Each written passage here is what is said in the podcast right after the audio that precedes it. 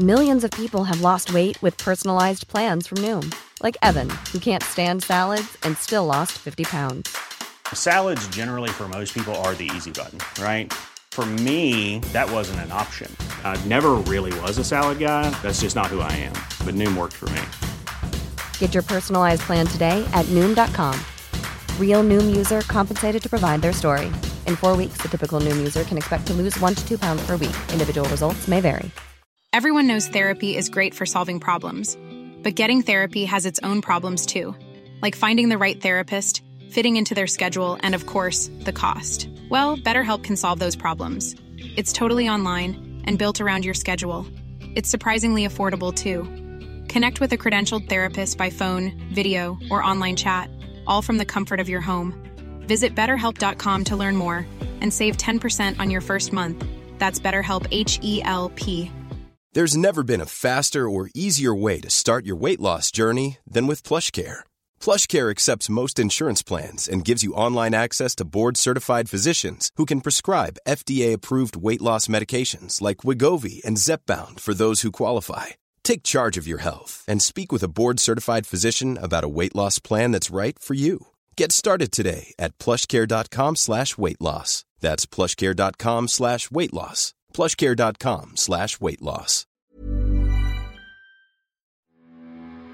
Welcome to another episode of the Self Build Plus podcast, where we chat with self builders, suppliers, and experts about all things home building and renovating in Ireland on both sides of the border. I'm Astrid Madsen, your host and the editor of Self Build magazine. This episode, we're going to be talking about planning permission. As many of you know from bitter experience, in the Republic, one of the main stumbling blocks to securing planning permission for a new one off house in the countryside is the so called locals only rule. Obviously, every local authority has zoning laws which tell you what you can build where. And in the countryside, that zoning blueprint is called the County Development Plan. In cities and smaller areas, there are local area plans. So these basically divide uh, the land into greenfield sites or into commercial sites. So you basically know what you can build where. Now, many of these county development plans do have a local zoning provision.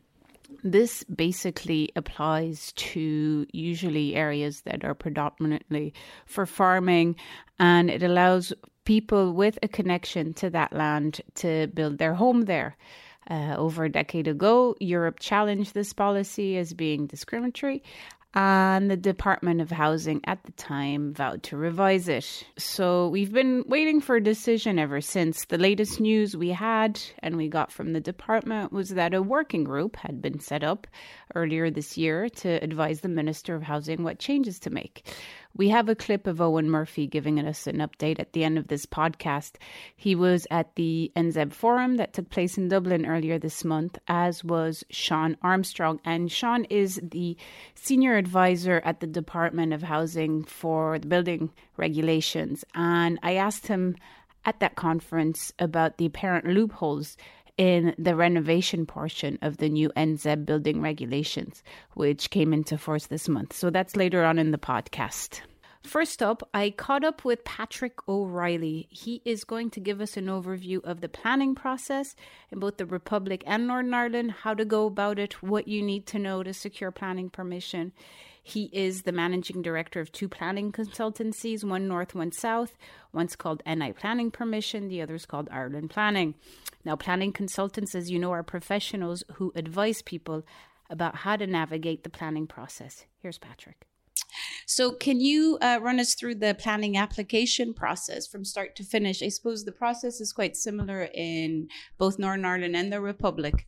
It is similar, but there obviously there are differences depending on the councils. But Northern Ireland, we would more or less concentrate mostly in the north. Mm-hmm. With our other company, Ireland Planning, would liaise in Republic of Ireland. Mm-hmm. So in the north of Ireland, when you are preparing a planning application, there's different types of applications. There's outline applications, there's full planning applications, there's change of use applications. When you are preparing an application, obviously we would assess a site first of all. If it's for an extension, it would be a full application. So, give you an example, we would visit someone's property uh, ask what they wanted from their property. If they wanted more bedrooms or an open plan kitchen, either a single story or double story extension, then we would measure their full property in order to create the full planning drawings and computerized walkthrough. It gives us a feedback as to what they want, and then we go through different designs and different layouts with them. Mm-hmm. Once they have agreed what they want for their property and they're happy with the designs and they've got the room spaces they will need, then we will go through it to see if their extension meets the policy effectively before the submission. Then we would prepare a planning application to whatever council it is within within Northern Ireland or the Republic of Ireland. So every council has different criteria. If their property may fall within a conservation area or townscape character area, but majority of the times extensions are allowable. It just depends on the dominance and how big they are.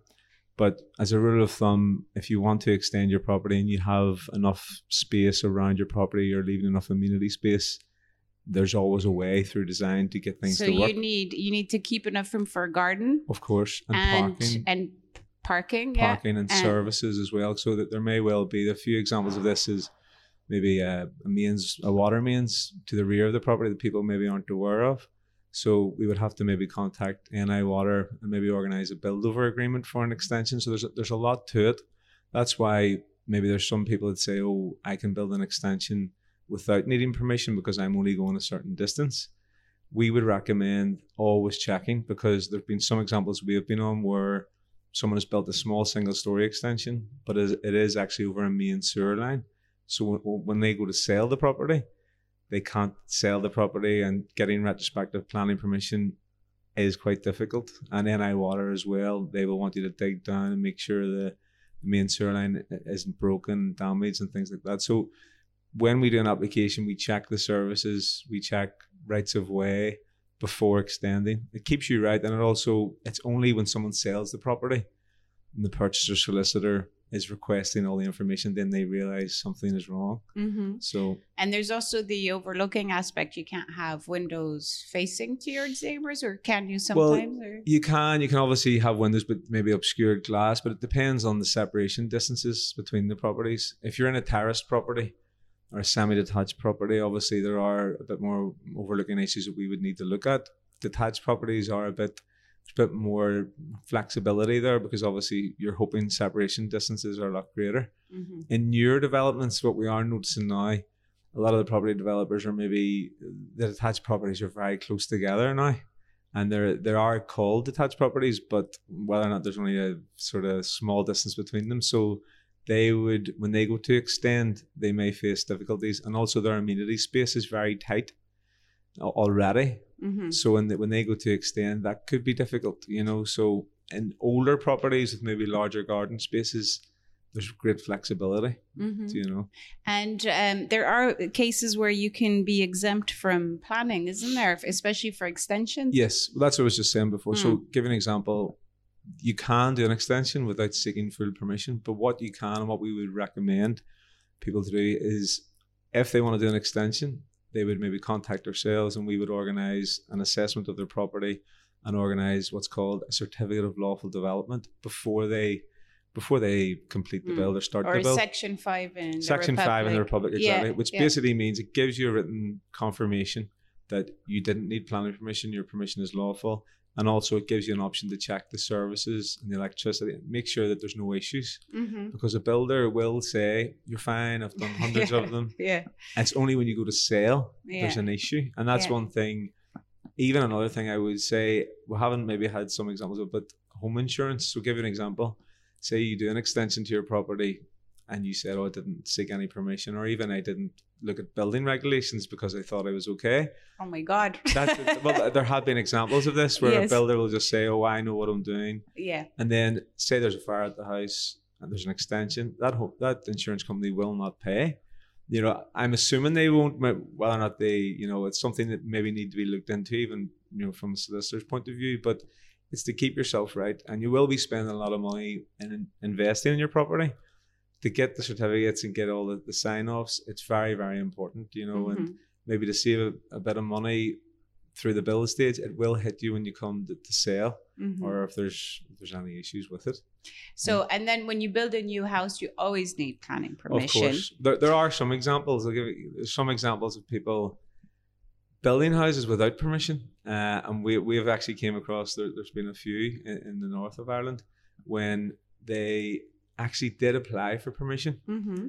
but for some reason it, it just went through the system and they had someone dealing with it and they just built the property and they didn't hear back and it was one example it was in it was actually in Downpatrick they had to apply for retention permission Mm-hmm. retrospective it was up more than 10 years so they got the permission Okay. the thing is if you build a property and it's erect more than five years it's lived in you're exempt from requiring permission it doesn't happen very often but it has happened Right. I think. I remember something of someone hiding behind Hills of Bay or uh, that was Bales in, of in Hay. England or- yes in Oh, England was that in England? Yeah, Yeah. but they, think- they built a huge one, but that was that's people just trying to flaunt the, the Yeah, policy and yeah, the laws. But. I think what you're what you are it's very saying different. it is different. And extensions are obviously it relies on your neighbours because there's a lot of people maybe as we sit here now, there's people have built extensions, haven't got pr- appropriate permissions, but their neighbours haven't complained. Mm.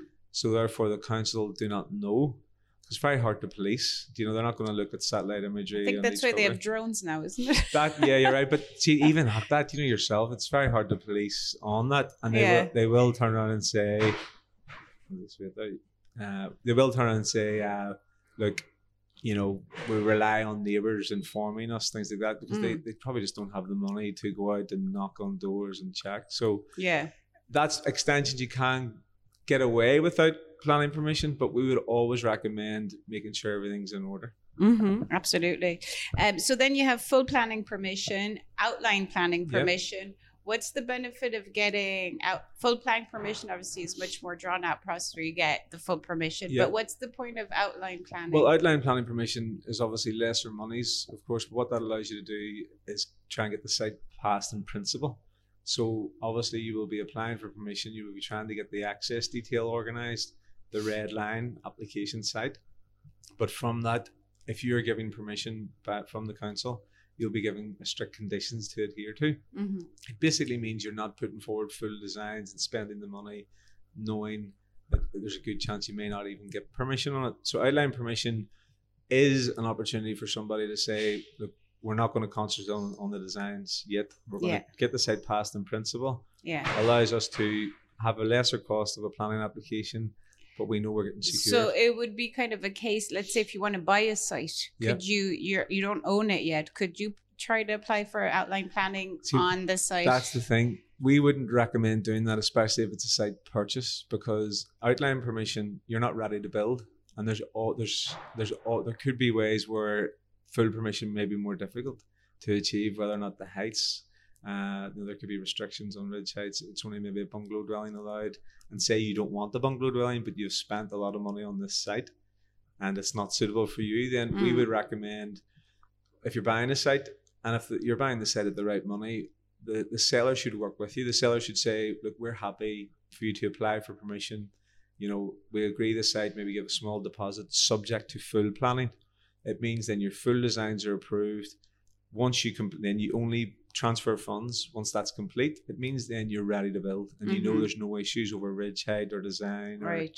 or But but if you're site hunting, a lot of times you will see with outline planning, meaning the county the the, the council thinks it's okay to build in principle there, so it's not like a green belt or it's anything. It's not so that should be allowable. But what we would say yeah, if you're going to buy a site, it's a once in a lifetime thing, Yeah. especially the self build. People are going to spend a lot of money on it, Mm. and outline permission granted, it is in principle allowable, but there could be strict conditions they Yeah. need to adhere to. yeah, There could be visibility forward site distance. There could be issues where landscaping plans, archaeological assessments that Right. all need to be carried out before, and so that you could be into a lot of money before you get your full permission. Mhm. So especially with the purchase, it's a different story if it's a family, uh, you know, family member. It's it's farmland and you're not buying the site and you're being gifted it. You get outline permission, then it's it's you know it's fine to, to transfer or whatever or move forward or maybe give a small amount of monies.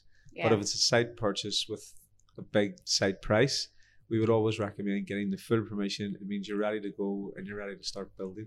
Okay. Straight And away. so then the top tips to secure planning permission. Would you always go with a pre-planning meeting? Is that We would yes and no. It depends on the on the topic. It depends on the on the proposal. Like for extensions, no, you know, or change of use applications or conversions, we would manipulate them, use the policy in our favor to try and put forward a positive case with for the application. Mhm. Pre-application meetings are good for a site that maybe has a few issues that you want to iron out and go through, and everybody is within their right to apply to the council for a pre-application meeting to discuss. But what we do notice is it can take a bit of time to get that for an application that you maybe are, you know, it's within the development limits. You know, you know you're fine if you keep to certain heights. It may not be necessary to do that. You know, an application because again, if you submit the application correctly, along with you know not over dramatic plans and it's within reason, and you've looked at the amenity space, you've checked the services yourself. That's why, as planning consultants, we would exist to check all that for the submission to sort mm-hmm. of not do away with the pre-application meeting, but speed things up. Because a lot of the times we're finding people are under pressure with time. They say, "Look, we need this pass We're getting married here, or we have to get a pass because we're purchasing it." Mhm. when you organize a pre-application meeting, you could be waiting say eight weeks, maybe longer. It depends on the council. It depends. And sometimes the pre-application meeting, you will request a meeting, but you will get a phone call, you know, a verbal phone call. The, so that the verbal doesn't give you anything in writing, you know. So you're in the, the same position you were, Yeah. Do you know, as Yeah. before. So And um, how do you deal with objections once you've uh, submitted your application? Yeah. Is are, is it common just to get objections on It is. applications? It is very common. Like, you know, uh, we say to people, look, your neighbors may object to this. And we always ask, do you get on with your neighbors? Because a lot of people, you know, they may or may not get on with them. What we would advise them to do, if they say that we, we get on really well with our neighbors, we would say, well, we're going to give you the plans and some of the imagery. You maybe go into them and say, look, here's what we're proposing. We're proposing to maybe extend our house. We, we need it for our children. They're staying at home. it's very common now. Children are staying much Yeah. later. So we need an extra room here or an annex. We need a granny annex for my mum is coming to stay with us or whatever. mm-hmm. If you if you inform neighbours and they that's the first time they hear about it is through you and not through a council letter, Mm-hmm. we find that it's lesser objections because you've you've been transparent with them. Mm-hmm. But you will get objections again. They have to be in planning. You know, planning reasons for objection. They can't just object over jealousy or, you know, but we, It has. To, oh, it people does- do. Oh, people that well, they don't submit. I'm jealous of this, but they will do it in such. good, good reason. Yeah, they'll do it in such a way. Well, you know, we or we tried to extend and we weren't allowed. Their, their Ah, loss right. of light, they're going to be overlooking our property when they may not be, because Mm. if they assess the plans, they'll see as obscure glass, Mhm. or the extension doesn't go out far enough to uh, interfere with our property, but they will still state that. Right. And it's up to the case officer to take those objections on board and see if it does affect. If the objections are, you know, they're quite strong, then the case officer will come back to us, the agent, to say, look, there have been objections there. You either need to rebut those objections or amend the plans right. to get over that. So the, the objections will be taken on board. And in terms of um, councils, some are tougher to get planning for than others, isn't it? Well, it depends. You know, obviously, it depends on the site. When you submit an application, you know, you will have looked at the site. You'll have been through everything. You know, the, every council is meant to be sort of, you know, transparent, and they will treat you the same. It's all dependent on the site.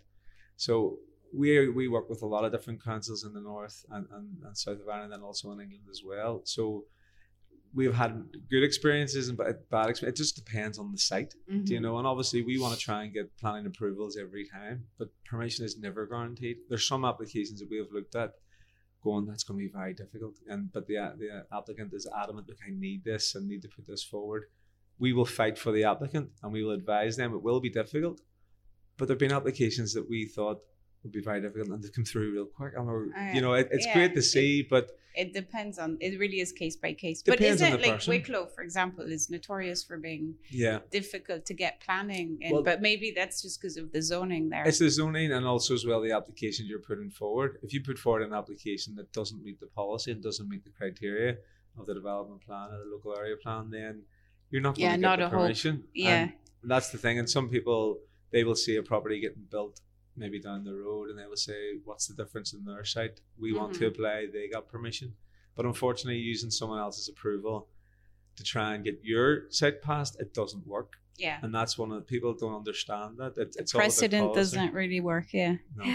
And um, in terms of fees, so when you apply for planning, uh, the council says you are going to have to pay, contribute towards Yes. services, the roads, the thing. Um, so those fees can vary quite a bit Yeah, depending on the council and yeah. the site, or is it just depending? Depending on the council. Depending on the council. So obviously, when we assess a site, we will look at that and sort of give somebody a, a bit of a heads up what that potentially could be. it could be a lot of money. yeah, but then again, if you think about it, if you're going to be getting permission, you maybe haven't had to buy the site. You've got a, you know, family's been given it to you. So it's all relative, really, if you Mhm. look at it. And again, it's it is adding to the infrastructure. It's not just the council just taking money from you. Of course "Thank you." not. No, no. people they- may sometimes view it that way, but the way you have to look at it is look, you're building a site, you're going to be investing a lot of money in it. It's it's small to what you're going to be spending because there's a lot of people there, even at the Self Build show, they're looking at uh, windows and doors that are fifty thousand euro, fifty thousand, you know. But again, when they have to pay a few thousand pound of a, It's the- more the than a few Well, thousand. I'm just saying, you know, the planet. It, it, that would be on the very yeah, low end, wouldn't I it? know, but again, when I say relative to what they're going to spend on the Yes, build, yeah. it's not. And it's major. essential services. You need a road in front of your house. Exactly. And, yeah. So we would view it in such a way it is it is a necessary, but again, that's only paid when you're you're approved effectively. Mhm, so it's mhm. not as if you're having to pay that before your submission. Yeah. You're not out that money, and you may not even get permission. So So you'd be able to know in advance kind of how much it's going to be yeah, roughly. yeah, yeah, exactly, yeah. Yeah, So you can- depending on the council, can that, ring them, It depends, so. and we will always find that out. if that is asked, we, we can put that question forward. hmm And are there certain kinds of looks or build types that the planners don't like? Yeah. I've heard that log homes aren't very popular That's with the, thing. planners. Well, we're- we're- they don't fit in. we're getting a lot more inquiries on that and the modular homes and obviously as design practices move forward and, and new ways of building again modular homes can be built but they can be maybe rendered in such a way you know with eh, you know they can be the timber frame homes can be rendered plaster so it looks like it's a block built dwelling Yeah. but again it depends on the council we have saw examples of maybe shipping container homes being built that look really modern and you know, so there's always a way. It depends on the site. It's very, very site specific. It's obviously there's certain things you can put forward, like the eco home, very sustainable and different techniques. I would say if you are thinking along that along those lines, you would definitely need a pre-application meeting to put forward your preliminary designs just to get feedback. See how they There's no- react. yeah. there's no point in putting something forward that definitely won't work. We would advise people as well, but again, we work on behalf of the applicant. If they're adamant they need something, we will advise them, but again, we have to take their lead, Mm-hmm. and that's why I think sometimes the council maybe have to understand that as well, where we will be providing advice that look, this will work potentially on the site, but if we submit something totally different, it's been because the applicant has wanted that Yeah. you know we uh, we provide direction professional direction but it's up to them it's their land you know so we would have to apply and then start from maybe where they really want and work back potentially you know, with amended plans and additional drawings stuff like that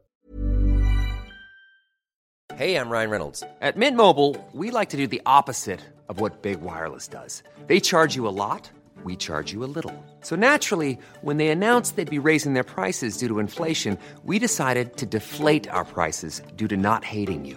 That's right. We're cutting the price of Mint Unlimited from $30 a month to just $15 a month. Give it a try at mintmobile.com slash switch. $45 upfront for three months plus taxes and fees. Promo rate for new customers for limited time. Unlimited more than 40 gigabytes per month. Slows. Full terms at mintmobile.com.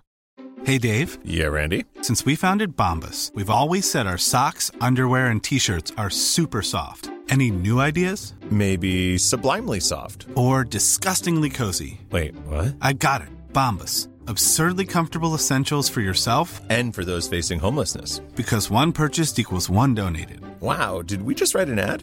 Yes. Bombas. Big comfort for everyone. Go to bombas.com slash ACAST and use code ACAST for 20% off your first purchase.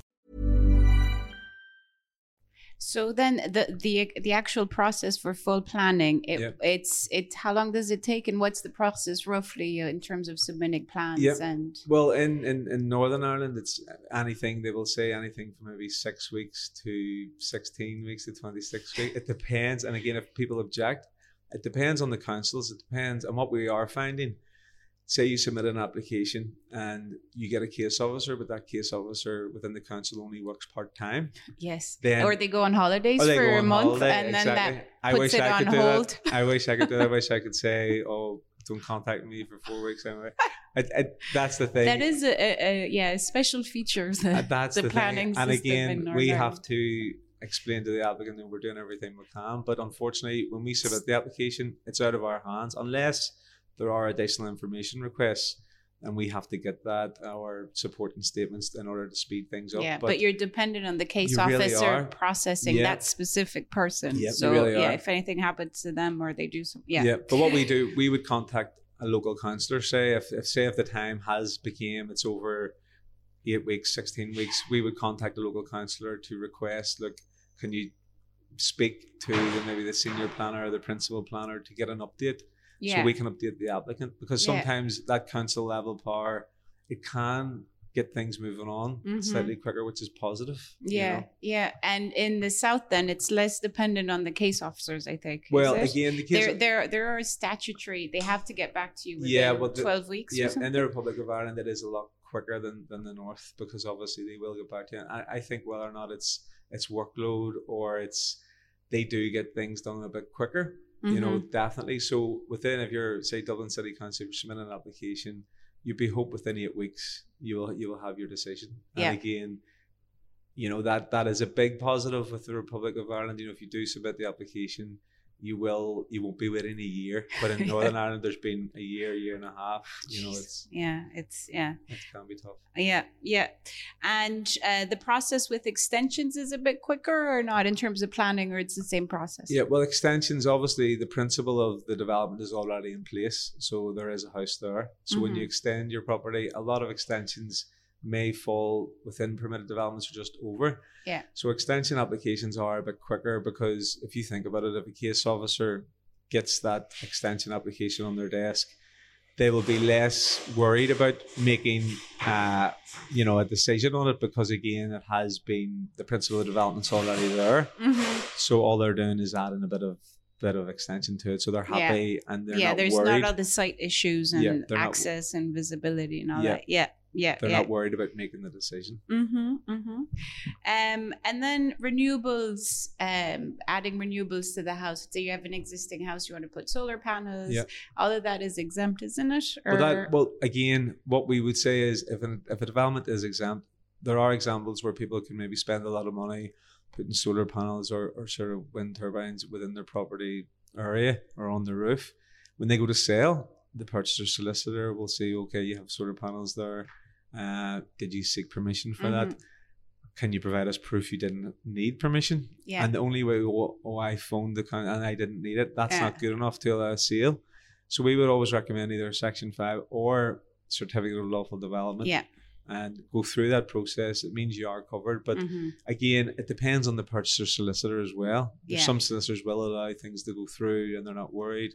Others will say, "No, we Every want, piece of we paper. want it." Yeah, yeah. So we do see it all, but again, we would recommend people if you are going through the process and you're spending a lot of money on your property, Mm. Always maybe contact the council and try and get some written confirmation Yeah. because you you will need You it. will need it when you sell. And Yeah. it, but is it fair to say in broad strokes that anything that's kind of at the front of the house or to the side of the house, you Yeah. probably need planning, even if it's a small change, Yeah. just because it'll alter the appearance for people driving. That's exactly. Yeah. So it's common sense from Yeah. a point of view. The planning can be viewed that way, and the, the way we always advise people to look at it is, if you're going to sell your property, what's the purchaser solicitor going to ask for? Mhm. You know, and again, it is common sense. And again, if you were buying a property, would you be happy if it was extended to the side, or if there was sort of, would you be happy to buy Yeah. it without having the appropriate permissions? Yeah. I don't think you would. So no, probably not. Yeah. you would treat it that way because again you will be spending a lot of money on it Mm. and again if it is extensions to the rear you can get away with just maybe going through building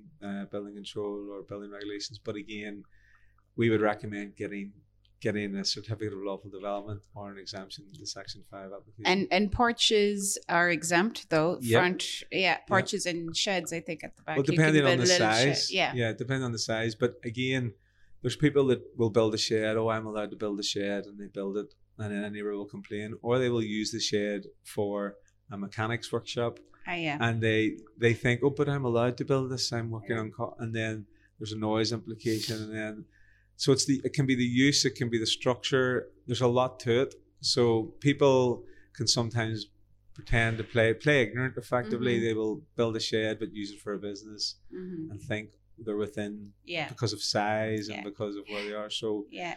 we would always ask people, look, before you do anything, before you spend the money in, in building anything, always seek seek advice and, and go through it. So then there's a, an important distinction as well to make people get confused. You mentioned it there with building control. So there are the Yeah. planning regulations. Um, there are the planning regulations and there are the building control regulations. Yep. So let's say you might not need planning permission, but Yep. you always need to go to and follow obviously the building regulations. Okay, yeah. Yeah. Yeah. So, how, what's the ex- process? So yeah. when, if you're extending your property, you may be taking out uh, load bearing walls within your property. So you may need a structural engineer to show that you're putting in enough steel beams and the structure of the house is safe. Building regulations, they building control, they will check that the property is going to be well insulated with the extension. And everything. that's in the north. They In- in the you north. have you have building control officers. You That's have to it. apply to building To control. building control, and they would even if you don't need planning, you apply to building That's control. If you- even if you're doing come anything, out, yeah. yeah. anything. It's very. Well, it's removing yeah. a chimney. Uh, if you're putting in uh, a gas stove fire, you need to apply for them because it's all about the carbon monoxide. Yeah, you it's know, all about safety. Yeah, It's all about Mhm. safety. So if you go through the process, if you apply for building control, it means you either be given a completion certificate or a plan approval certificate. It means then that's with the house. Any alterations of money you've spent, you've the appropriate certificates, and Yeah. it means, as I said before, maybe the, the home insurance and things like that, or if anything happened, you know, say if you're a semi-detached property and you take down the chimney, but the appropriate steel isn't put in place, there could be issues with the next door neighbor Mhm. or sa- safety in the room and things like that. So course, building yeah. control they will make sure that everything is is safe, and in making that application as well, it keeps an eye on your builder. If a builder is saying, "Oh, you don't need building control," then yeah, it has Be happened. wary. I would be saying, because listen, yeah, they, they're in yeah anything you do really you need to apply Yeah, more or less. I mean, there are very few exceptions. Yeah, Yeah, exactly. And Yeah. they, the, the builder will maybe go in there and they'll get away. Yeah, yeah, know, yeah. and And, but that's in the north, so that's Yeah. a great system because you have building control. Yeah, in yeah. the south, there is no building control. again- we don't have officers going around, but Yeah. you do. It's up to the the client or the Yeah. self builder That's it. to follow the building regulation. Exactly. The entire onus Through their architect, you know. through yeah, or they would- engineer that would is meant to check everything. Yeah. Exactly. But, But it's it- all privately done. There's no involvement from the state. You don't apply to building control. But what I would say is when you employ an architect maybe to look over the bill and liaise with your contractor, they will be doing that, you know. So again, if you go through that process, you know you're being looked after and you're getting everything signed off and Yeah. you have that paper format and you have the the plans that are detailed exactly what is being built and how it's built and what type of steel is going in and it's structurally sound. It's signed off by a structural engineer. Before you build, you've got all the you know, the, the bill of quantities. You've got how much it's going to cost and what materials you've used. So everything is recorded rather than someone just going in and building block up and and leaving it at that. You Yeah, know, it yeah, does yeah. happen, but we would say to people if you follow, especially at the Self Build show here, people there's so many different areas and different people can learn where they don't know what to do. Mm-hmm. Again, if they seek advice, it's going to be done through the proper channels. Everything is recorded. The application's made to the council. You know, so there's always a record there. Yeah, And yeah. I think that is very important. So yeah, because uh, just to clarify what I was saying before, the if you don't have don't need planning permission, you don't have to up you don't have to notify building control in the Republic. Isn't that right? If you need a planning application, if you got planning permission, you do need to upload all your documents on the building That's control it. Website. So, yeah. obviously, me myself, I am a planning consultant, so Yeah. I, I would liaise mostly with the planning end. It would we wouldn't overly deal with the building regulation side of things. So we Mhm. would we would advise people look if you're going to be building it out, you would need to liaise with your building contractor, a registered architect to go through that process a registered structural engineer. Yeah. They will advise you exactly what what to do from that end. But again, if you're seeking the proper advice, then you're going to be you looked follow after. the proper channels. Yeah. Yeah. yeah, And then just the the bit to touch upon the locals only rules in the Yep. Republic. That's it. um, is that eh, that's preventing people from the local needs, yes. Yeah. Well, obviously, every council will be different. Every council will have certain criteria you have to go through. But again, if there is an issue with the local needs and you feel you may not meet the pre-application meeting, Give that's very very up. helpful. Yeah. It means then you can state your your issue and obviously what what the process is. They will advise you. Here's our criteria. Are you living in the area? How- uh, You work there? How close to your family home? Stuff like that. So there, every criteria will be looked at. But I would suggest the pre-application meetings with that Mhm. is very helpful. So Yeah. it may be worthwhile waiting to make sure you're meeting that local need because that could shoot you down straight away, regardless if your house design is perfect and if you're getting your access. If you don't meet that, then you will not be getting permission. And then the other one probably is uh, the wastewater, isn't it? That could be Yeah. one that will. Well, that's the percolation test. uh, Yeah. No, but so obviously we would advise people if it's one-off housing, then you have to do that to make sure that there's enough. You know, your your site can absorb the dwelling and can cope with that. But that's something one-off housing, especially with local needs. If there's wastewater issues, those pre-application meetings are Will flag all of that. yeah, and they they are very, very helpful. Pre applications meaning, as I said before, for extensions or housing within the development limits. There's not, no, that will help, but whether or not they are needed. But for one off housing, especially if there is an issue or you feel there, there, you need answers, that will well, that will definitely help. But would they put anything in writing at those uh, Well, pre-application meetings? They will obviously provide you with the policy, but that's what obviously we would be doing Yeah, as well. We'll yeah. be assessing the site and we'll be providing the policy in relation to that location. They will go through that at like a checklist effectively, and there Yeah. are forms, local Okay. needs forms that you have to fill in questions. Mm. So we would have that and we provide that to the people before the before the meeting. And they will have to answer that. If they can answer every question and they're content, then the local needs should be met. But would would in the pre-planning meeting would they give you a report at the end of Well- the meeting you had with them, or is it a verbal meeting? That's what we said. Sometimes, in order for maybe there's a big backlog of pre-application requests, they will just give you a call. yeah. But if you do get asked for a pre-application meeting and it's logged, there will be a reference number and there'll be a record of that. Okay. And you can put that record on your application that you have had a pre-application meeting, Okay. which should hopefully and you Boost like your think, case, yeah. boost your case, but also speed up your application. Because more than likely, I'm not too sure what way the council will allocate the file. But if you've had an officer that has dealt with your pre-application meeting, you would like to think that they would be getting your application as the case officer because they have already looked into the case for you. Yeah. Do you know? They'd be familiar, so it's a head familiar with start. it. Yeah. yeah. So that's something that would work. That's great. Well, thanks very much. No problems Patrick. at all. Thank you. Cheers. That's fine. Thanks. Cheers. Last but not least, remember that as of the 1st of this month of November, the building regulations in Ireland have changed. If you've started building or have, have applied for planning before this date, then you can still use the old set of regulations. Now, we have an article about all of this in the winter 2019 edition of Self Build magazine. And there is reference in that article about the ambiguity surrounding the new requirements for homes undergoing a major renovation to upgrade the entire dwelling to an energy rating of a B2. So I asked Sean Armstrong, who's the senior advisor at Department of Housing, to shed some light. And then just the 25% renovation requirement, right? There seems to be two loopholes in that, right? There's the one that says where the first line says where economically and technically feasible you do the 25% renovation. Um, so if someone doesn't have the money, for example, then is that a is that an excuse for not so, doing it? so I think it? it's important not to describe it as a loophole.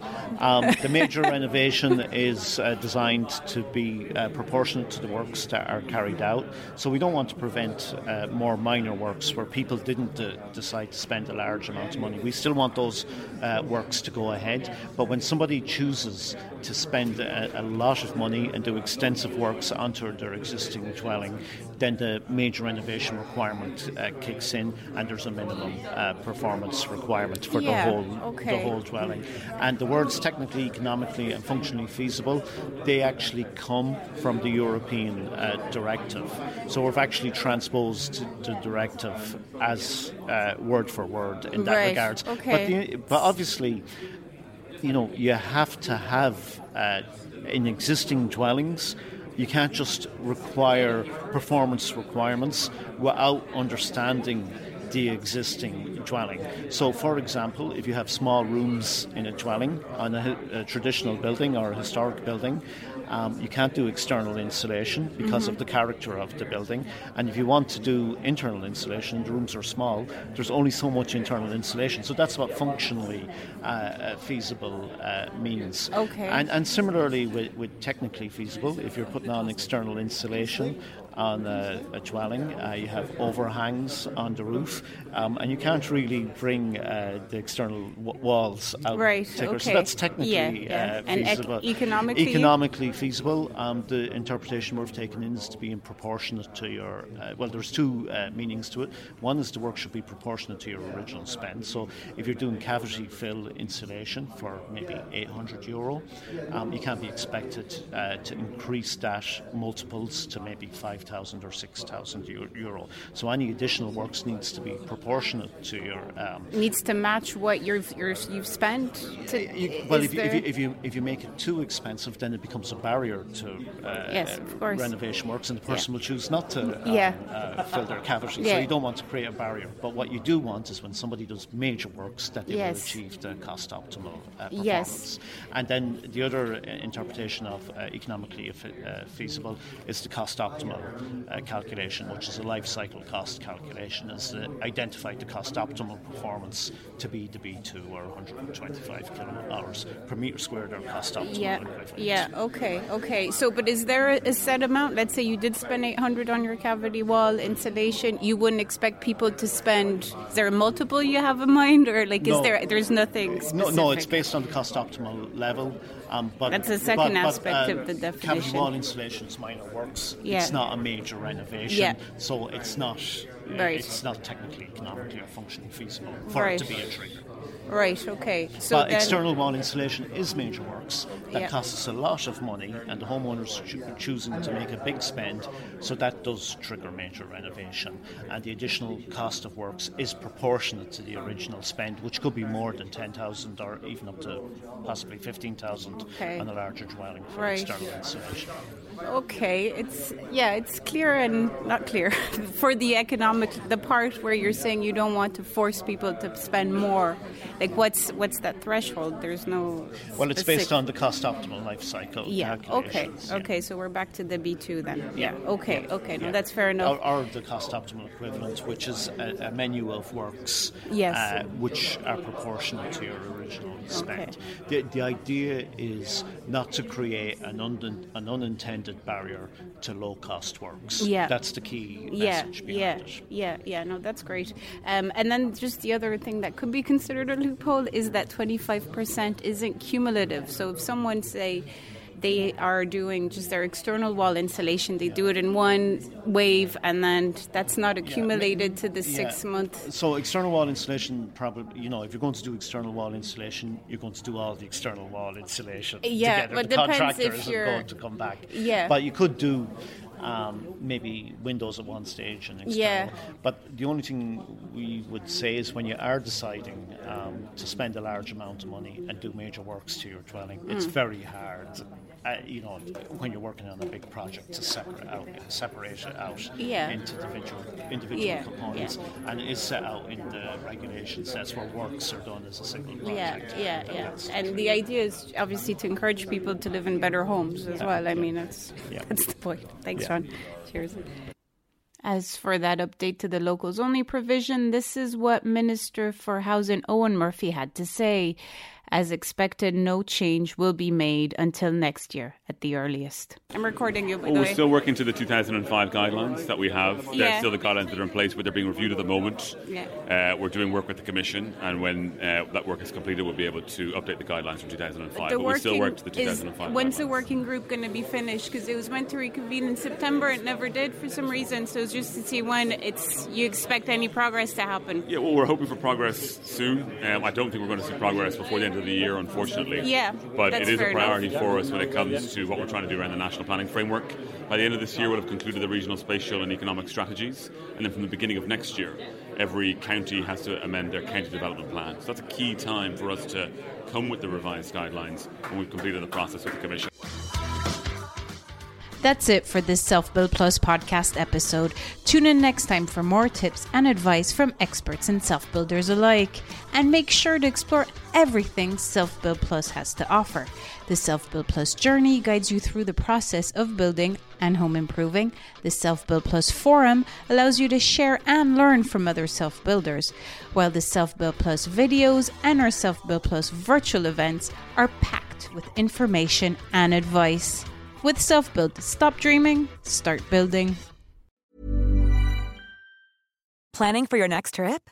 Elevate your travel style with Quince. Quince has all the jet setting essentials you'll want for your next getaway, like European linen, premium luggage options, buttery soft Italian leather bags, and so much more. And is all priced at 50 to 80% less than similar brands. Plus, Quince only works with factories that use safe and ethical manufacturing practices. Pack your bags with high-quality essentials you'll be wearing for vacations to come with Quince. Go to quince.com slash pack for free shipping and 365-day returns. Imagine the softest sheets you've ever felt. Now imagine them getting even softer over time. That's what you'll feel with Boll and Branch's organic cotton sheets. In a recent customer survey, 96% replied that Boll and Branch sheets get softer with every wash. Start getting your best night's sleep in these sheets that get softer and softer for years to come. Try their sheets with a 30-night guarantee. Plus, get 15% off your first order at bollandbranch.com. Code BUTTERY. Exclusions apply. See site for details.